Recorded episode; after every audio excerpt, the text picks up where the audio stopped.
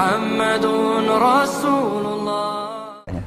Bismillahirrahmanirrahim. Assalamualaikum warahmatullahi wabarakatuh. Alhamdulillah nahmaduhu wa nasta'inuhu wa nastaghfir. Wa billahi ta'ala min syururi anfusina wa min sayyiati a'malina.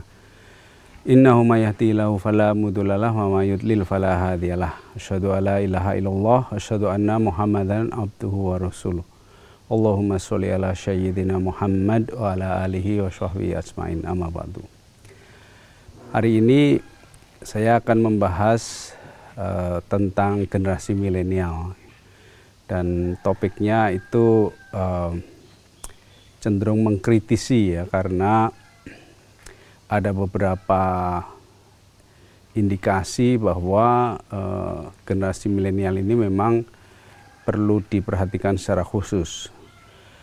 Saya akan membahasnya dari kacamata umum dulu, kemudian dari beberapa pengalaman dan beberapa uh, referensi atau hasil kajian yang terutama uh, saya gunakan referensi adalah dari seorang ahli manajemen ya, namanya Simon Sinek yang bisa dicari di YouTube juga.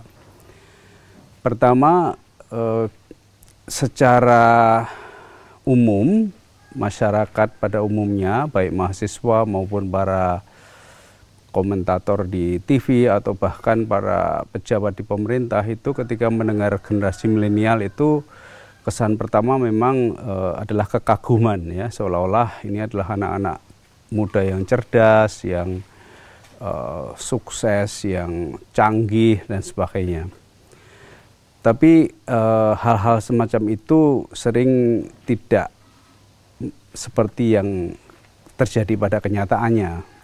Jadi mungkin saya mulai dari pengalaman saya sebagai psikolog organisasi ya dari tahun eh, sekitar beberapa tahun yang lalu lah 2015 atau 14 saya pernah dipanggil eh, atas nama fakultas ke sebuah perusahaan perkebunan di Lampung ya dan ternyata mereka meminta bantuan gimana nih caranya mengelola generasi milenial gitu karena kok susah dikelola gitu. Lalu kemudian saya juga membimbing mahasiswa praktek kerja di sebuah perusahaan yang sudah berusaha sedemikian rupa menyesuaikan ya, menyesuaikan budaya perusahaan itu untuk uh, mengakomodasi gaya kerja dan uh, apa uh, cara generasi milenial ini bergaul dan sebagainya, tapi juga masih uh, menemui masalah. Nah, lalu kenapa ini jadi uh, terjadi seperti ini? Nah, lalu ada satu kesimpulan awal ya dari para uh, konsultan manajemen atau para pimpinan perusahaan itu bahwa generasi milenial ini sulit dikelola atau uh, difficult to manage lah istilahnya begitu. Nah, lalu dilacak ada apa sebetulnya? Padahal mereka adalah anak-anak yang sangat uh, akrab dengan teknologi, sangat canggih dan sebagainya. Tapi kenapa dalam pekerjaan itu selalu membuat masalah? Nah, kemudian juga uh, yang juga ngetren ya dalam pembahasan di dalam uh, media-media juga. Itu seolah-olah generasi milenial ini adalah anak-anak yang mandiri lalu mereka suka menginisiasi sesuatu ya lalu muncul istilah startup ya perusahaan-perusahaan yang uh, baru yang berbasis teknologi dan sebagainya. Itu sangat menjamur bahkan pemerintah pernah membuat program uh, seribu startup dan sebagainya dan sebagainya bahkan ada anu juga ini salah satu kurikulum prodi apa uh, pendidikan yang lalu mem memasukkan eh, materi tentang startup ini karena untuk menyesuaikan zaman ya. Nah, namun demikian juga eh, banyak startup-startup ini yang lalu tidak lanjut. Memang ada yang sukses ya, kita tahu mungkin yang sukses sudah banyak dikenal, tapi lebih banyak yang eh, tidak sukses. Jadi ada hal-hal yang mengganjal lah dalam hal eh, peran mereka di, di dalam eh, ekonomi perekonomian ini. Nah, lalu kenapa bisa begini? Jadi ya pertama saya kira kesalahan pertama yang terjadi pada masyarakat itu adalah uh, perspektif yang terlalu overestimate atau terlalu uh, apa ya, kalau bahasa Jawanya ngebiah-uyah itu ya over generate uh, over generalization ya terhadap satu generasi hanya karena mereka menguasai teknologi dan menurut saya sebetulnya setiap generasi itu pasti uh, ada hal-hal yang mereka itu mengalaminya uh, bersama tapi ada ada hal-hal lain yang juga lalu menjadi dampak positif dan dampak negatif dari pengalaman yang yang mereka alami itu. Jadi misalnya kalau kita di Indonesia ini, ini kita eh, ada istilah generasi 45 ya. Generasi 45 itu pengalaman yang mereka alami adalah perjuangan kemerdekaan. Dan itu juga eh, ada ciri-ciri tertentu yang mereka bawa, yaitu mereka ada istilah semangat 45 itu seolah-olah semangat juang yang sangat tinggi dan sebagainya ya, pantang menyerah ya, patriotisme yang tinggi dan sebagainya. Itu kan hal-hal yang uh, karakteristik umum yang yang dimiliki bersama oleh generasi 45 tapi bukan berarti semua generasi 45 itu baik semua nggak uh, masalah kualitas itu sekali lagi uh, tergantung individu masing-masing dan itu tidak bisa di di uh, generalisasi dari satu generasi. Nah, sama halnya juga dengan generasi milenial ini. Jadi generasi milenial ini memang mengalami hal yang sama dalam hal uh, teknologi ya mereka sangat uh, peka, ya akrab dengan teknologi sejak uh, kecil sudah mengenal teknologi dan mereka sangat piawai dalam menggunakan sosial media dan sebagainya itu adalah kondisi yang mereka alami. Namun demikian bukan berarti terus mereka jauh lebih hebat dari generasi sebelumnya. Dan kita ingat di dalam uh, wacana di masyarakat itu kadang-kadang ada yang melecehkan generasi sebelumnya ya. Ini kamu generasi milenial atau generasi kolonial misalnya gitu kan. Seolah-olah generasi sebelumnya itu uh, generasi yang terbelakang ya. Atau mungkin dulu pernah juga terkenal wah ini anak zaman now. Uh, orang tua itu zaman old misalnya. Itu kan stigma-stigma yang diciptakan untuk mengatakan bahwa generasi milenial ini generasi yang hebat sementara generasi sebelumnya itu dianggap terbelakang. Nah, ini stigma-stigma inilah yang lalu mengecoh ya sehingga menciptakan ekspektasi yang terlalu tinggi, over expectation yang pada akhirnya berujung pada uh, kekecewaan dan uh, kebingungan kenapa ini bisa terjadi. Nah, saya ingin menyampaikan hasil beberapa kajian ya tentang generasi milenial ini. Yang ini sebetulnya uh, dari satu sisi ada uh, positifnya, tapi di sisi lain juga ada hal-hal yang harus kita waspadai dan ini bisa berdampak pada perilaku-perilaku yang yang mengejutkan lah gitu dari mereka. Uh, pertama, mereka itu hidup uh, kalau istilah uh, Simon Sinek ini uh, dan ini sebetulnya bukan karangan dia juga, dia membaca dari satu kajian ya, mereka adalah hasil dari uh, pola asuh yang keliru ya, pola asuh uh, uh, parenting yang uh, keliru atau pendidikan yang keliru. Jadi uh, mereka uh, generasi milenial ini ketika mereka dididik itu selalu di puja-puja ya, selalu dibilang uh, mereka adalah spesial ya, semua anak adalah bintang ya, semua anak dikasih penghargaan ya. Uh, jadi ada penghargaan yang prestasinya baik, tapi juga ada penghargaan yang yang apa istilahnya itu prestasinya jelek tapi dikasih penghargaan juga dengan alasan supaya merata gitu. Sehingga mereka tidak bisa lagi membedakan sebetulnya yang baik itu seperti apa yang kurang seperti apa. Dan uh, di Amerika sendiri sudah ada uh, apa peristiwa yang cukup cukup meresahkan ya anak-anak generasi milenial ini. Ketika jadi mahasiswa itu merasa berhak untuk dapat nilai A terus. Nah, dosennya yang bingung. Jadi um, ada seorang dosen gitu di salah satu universitas di Amerika uh, melaporkan bahwa anak-anak uh, Amerika yang yang uh, dididik dengan sistem apa istilahnya itu uh, you are special itu ternyata justru tidak tahan banting. Mereka tidak bisa tidak ber, bisa berjuang untuk mencapai nilai tertinggi. Jadi mereka hanya bisa protes. Nilai B aja protes. Ya, kenapa saya B? Saya kan spesial. Kenapa saya nilainya B gitu. Jadi dalam bahasa Inggrisnya itu ada merasa entitled ya. Merasa entitled itu artinya mereka merasa berhak untuk mendapat yang terbaik karena sejak kecil dibilang begitu. Nah, sementara itu pada waktu itu si uh, dosen di Amerika ini punya mahasiswa internasional ya yang dari Asia, dari Cina, dari Jepang dan sebagainya itu yang mereka melihat ini anak-anak Asia ini jauh lebih memiliki daya juang jadi nilainya C pun mereka tidak protes tapi justru belajar lebih baik. Nah, ini ini adalah satu kontras antara uh, sikap uh, entitlement tadi ya jadi merasa berhak mendapat yang terbaik. Jadi yang pertama tadi uh, uh, entitled merasa entitled ini karena memang uh, ada kesalahan dalam uh, pendidikan awal atau parenting mereka. Parenting ini salah itu karena ada ya ini yang salahnya yang salah sebetulnya uh, ilmu psikologi juga. Jadi ada gerakan self esteem ya dulu itu yang yang punya kepercayaan bahwa ya kita harus menumbuhkan kepercayaan diri itu sedini mungkin. Jadi nggak boleh namanya mengkritik anak lalu menjelek-jelekkan anak dan sebagainya itu nggak boleh. Semuanya harus di, bilang baik, tapi mereka tidak sadar bahwa ini punya dampak buruk sehingga anak tidak bisa membedakan mana yang baik, mana yang buruk ya karena tidak diberi pendidikan yang seimbang ya.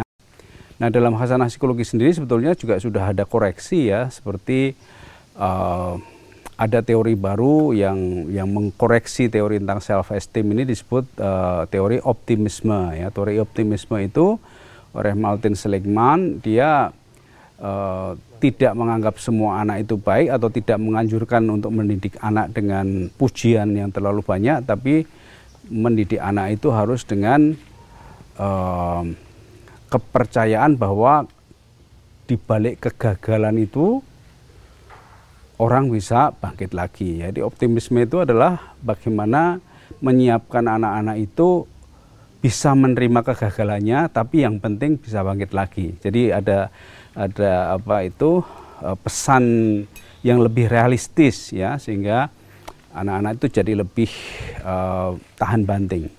Lalu ada juga penelitian tentang uh, the power of vulnerability ya, jadi ketidakberdayaan itu bukan aib ya bahwa manusia itu memang tidak berdaya, jadi dia harus sadari itu, maka dia harus berjuang supaya bisa uh, mengkompensasi ketidakberdayaan itu. Jadi ini sebetulnya dalam ilmu psikologi sudah ada koreksi, tapi dampaknya di masyarakat itu sudah terlanjur meluas dan ini juga mengglobal. Makanya ada isu Indonesia ini juga lalu terpengaruh oleh ilmu-ilmu yang sebetulnya di Amerika sendiri sudah uh, mulai dikoreksi ya. Dan kita masih banyak sekolah-sekolah itu yang yang mendidik anaknya pokoknya semua anak itu pintar, semua anak itu bintang, semua anak itu hebat dan sebagainya. Itu yang yang dampaknya membuat uh, generasi milenial ini menjadi anak yang memiliki kepercayaan diri yang tidak realistis. Sehingga mereka merasa entitled ya merasa berhak untuk diperlakukan khusus.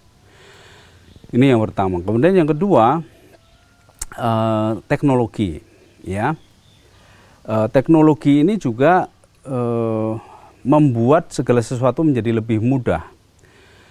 Dan menjadi lebih mudah itu lalu menimbulkan persepsi uh, atau menimbulkan suatu kebiasaan uh, yang apa ya mengikis nilai-nilai kesabaran ya ketekunan dan sebagainya itu.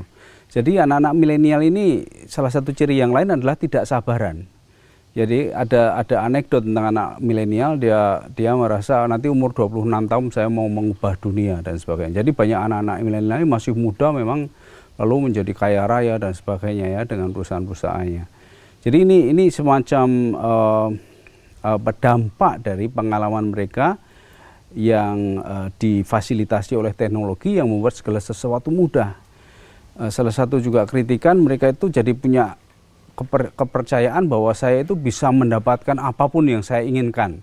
Hanya karena saya ingin ya. Jadi keinginan itu menjadi sesuatu yang oh, apa istilahnya itu oh, menjamin keberhasilan. Makanya lalu ada istilah passion ya. Passion itu sebetulnya adalah uh, bungkus atau istilahnya uh, suatu bukan eufemisme ya tapi apa ya sublimasi ya dari keinginan. Jadi kita sering dengar wah saya mau bekerja itu yang sesuai dengan passion saya. Maksudnya sesuai dengan keinginan saya. Jadi anak-anak ini oh, sangat didorong oleh keinginannya dan merasa percaya bahwa apa pun yang dia inginkan bisa dia dapatkan.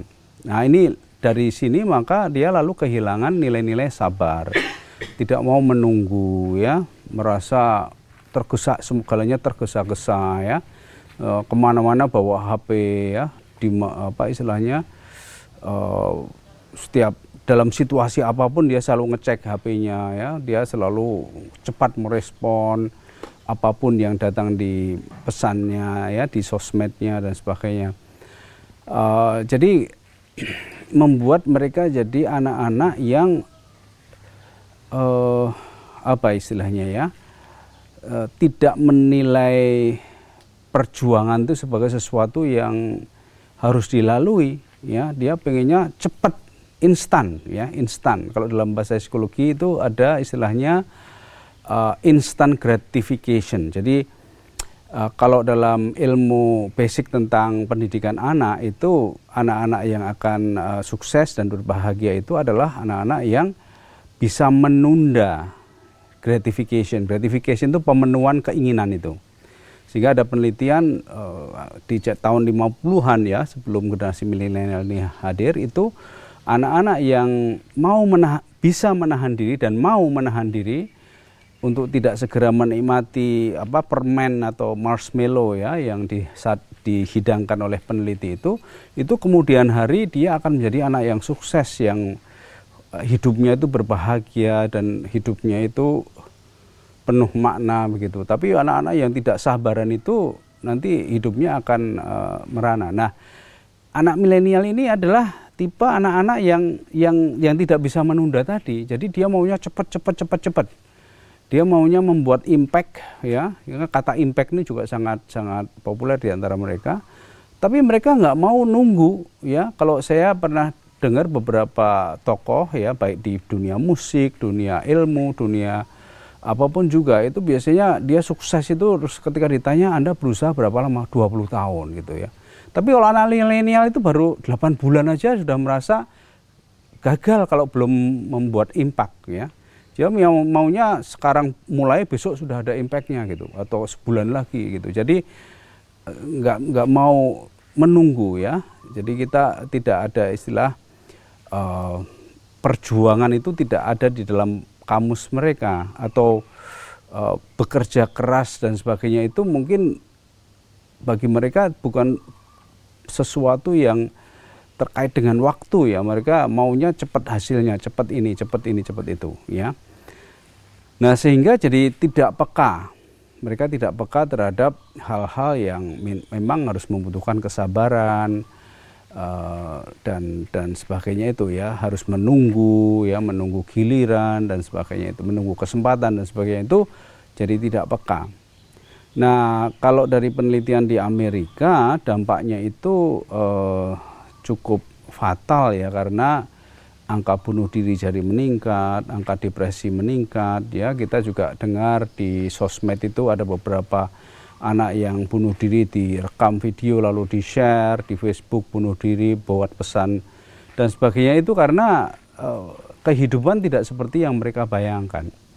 Dan apalagi sekarang juga banyak pelatihan-pelatihan motivasi itu yang jargonnya itu, slogannya itu eh, kamu bisa mendapatkan apa yang kamu inginkan gitu kan. Itu juga menjebak ya, menjebak sehingga eh, kadang-kadang apa informasi-informasi seperti itu semuanya serba cepat, serba instan dan sebagainya itu tidak membangun ketabahan dalam diri anak itu. Nah, dampak jangka panjangnya mereka itu agak susah membina uh, istilahnya uh, deep relationship. Jadi hubungan yang mendalam dengan orang lain itu susah. Jadi mereka berinteraksi dengan orang itu hanya superficial ya, hanya di permukaan ya, sehingga juga banyak bermasalah dalam hubungan pribadinya dengan orang lain. Lalu mereka juga uh, apa jadi tidak bisa merasakan uh, istilahnya job fulfillment ya. Uh, apa yang yang mereka rasakan dalam pekerjaan itu tidak dirasakan tidak dinikmati. Tidak ada semacam perasaan nikmat sudah menyelesaikan sesuatu dengan usaha yang keras enggak. Pokoknya maunya cepat-cepat cepat dapat uang banyak dan seterusnya. Nah, di sini makanya ada beberapa kasus ya, saya mungkin tidak menyebutkan nama tapi e, menggambar mengindikasikan hal-hal semacam itu. Jadi e, jadi tidak peka bahwa e, e, apa istilahnya keuntungan itu tidak bisa hanya diraih karena ada kesempatan, tapi harus ada semacam etika, harus ada kepekaan tentang apa istilahnya itu tata kerama dan sebagainya itu mereka jadi kurang kurang kuat itunya. Jadi dalam hal ini mungkin dalam hal empati jadi kurang ya. Mereka ketemu, ketemu orang itu ya ramah gitu tapi cuman di permukaan saja, cuman basa-basi ya. Yang ada di dalam hatinya itu pokoknya saya mau sukses, saya mau membuat impact, saya mau cepat kaya, saya cepat ini dan seterusnya. Sehingga ini lalu menjadi uh, karakteristik yang berikutnya yang disebut sebagai self centered ya. Jadi dia itu mikirnya itu ke dirinya terus, ke dirinya. Bagaimana dirinya lebih sukses, dirinya lebih lebih hebat, lebih uh, memberikan impact dan sebagainya itu. Jadi kurang kurang bisa memikirkan uh, atau kurang peka terhadap apa yang disebut kemaslahatan orang banyak ya. Walaupun kadang-kadang dia juga melakukan sesuatu uh, demi orang banyak tapi sebetulnya di balik itu uh, kebanggaan dia bahwa dia sudah menjadi pelopor, bahwa dia sudah memberi impact itu lebih menonjol daripada uh, ketulusan dia dalam uh, uh, apa istilahnya berbuat untuk orang banyak itu. Nah, ini ini adalah uh, beberapa pengamatan dari para ahli ya yang juga pantas kita uh, waspadai. Sehingga sebetulnya ketika kita berhadapan dengan anak-anak generasi milenial kalau uh, menurut saya maka kita harus uh, melatih mereka terutama dalam hal ini adalah melatih kesabaran ya. Sabar itu harus dikembalikan sebagai nilai yang yang uh, mulia ya dan sabar itu artinya adalah uh, tidak bisa sesuatu itu diperoleh dengan instan atau sesuatu yang diperoleh dengan instan itu belum tentu itu yang terbaik ya Sabar itu artinya dia harus bisa menanggung ya perjalanan yang mungkin sulit ya. Uh, kalau dia misalnya membangun keluarga misalnya itu kan kalau tidak ada kesabaran dia akan mudah sekali untuk uh, mengambil keputusan yang yang apa istilahnya tidak tidak mengarah kepada rekonsiliasi tapi lebih mengarah kepada misalnya perceraian dan sebagainya. Dan memang data menunjukkan uh, angka perceraian di Indonesia ini meningkat cukup tajam ya. Bisa jadi ini karena efek-efek itu tadi ada kurang sabar, self uh, oriented ya, uh, maunya cepat ya, tidak melihat nilai-nilai uh, positif dari uh, perjuangan atau kesabaran, ketekunan dan sebagainya. Jadi ini saya akan menutup dengan suatu uh, metafora ya uh, yang disampaikan oleh uh, Simon Sinek ini tadi bahwa generasi milenial itu ibarat seorang pendaki gunung tapi dia itu yang dia lihat puncak gunungnya. Yang dia pikirkan itu puncak gunungnya. Gunungnya nggak dia lihat gitu. Artinya dia nggak membayangkan bahwa untuk mencapai puncak itu harus melalui perjalanan mendaki gunung itu. Dia tidak begitu peduli dengan mendaki gunung. Yang yang penting sampai di puncaknya itu. Makanya dia menganggapnya itu saya bisa ke sana dalam waktu sekian ya. Saya akan terbang ke sana gitu. Jadi nggak nggak nggak nggak siap dalam menghadapi uh, perjuangan untuk mendaki gunung itu.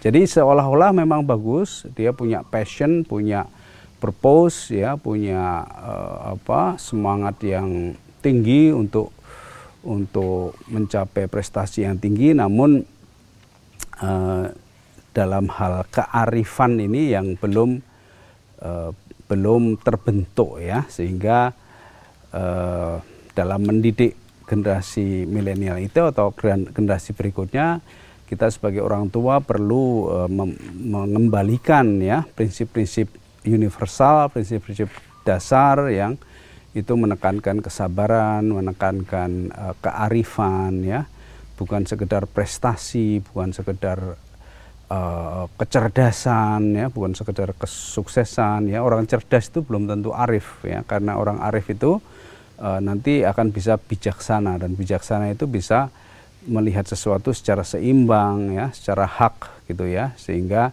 uh, bisa bermanfaat uh, dan juga bisa istilahnya itu uh, memberikan maslaha ya. Maslaha itu kalau diterjemahkan ke dalam bahasa Inggris itu ternyata uh, sustainable ya. Sustainable itu ber, berawet ya. Jadi berkelanjutan maslaha.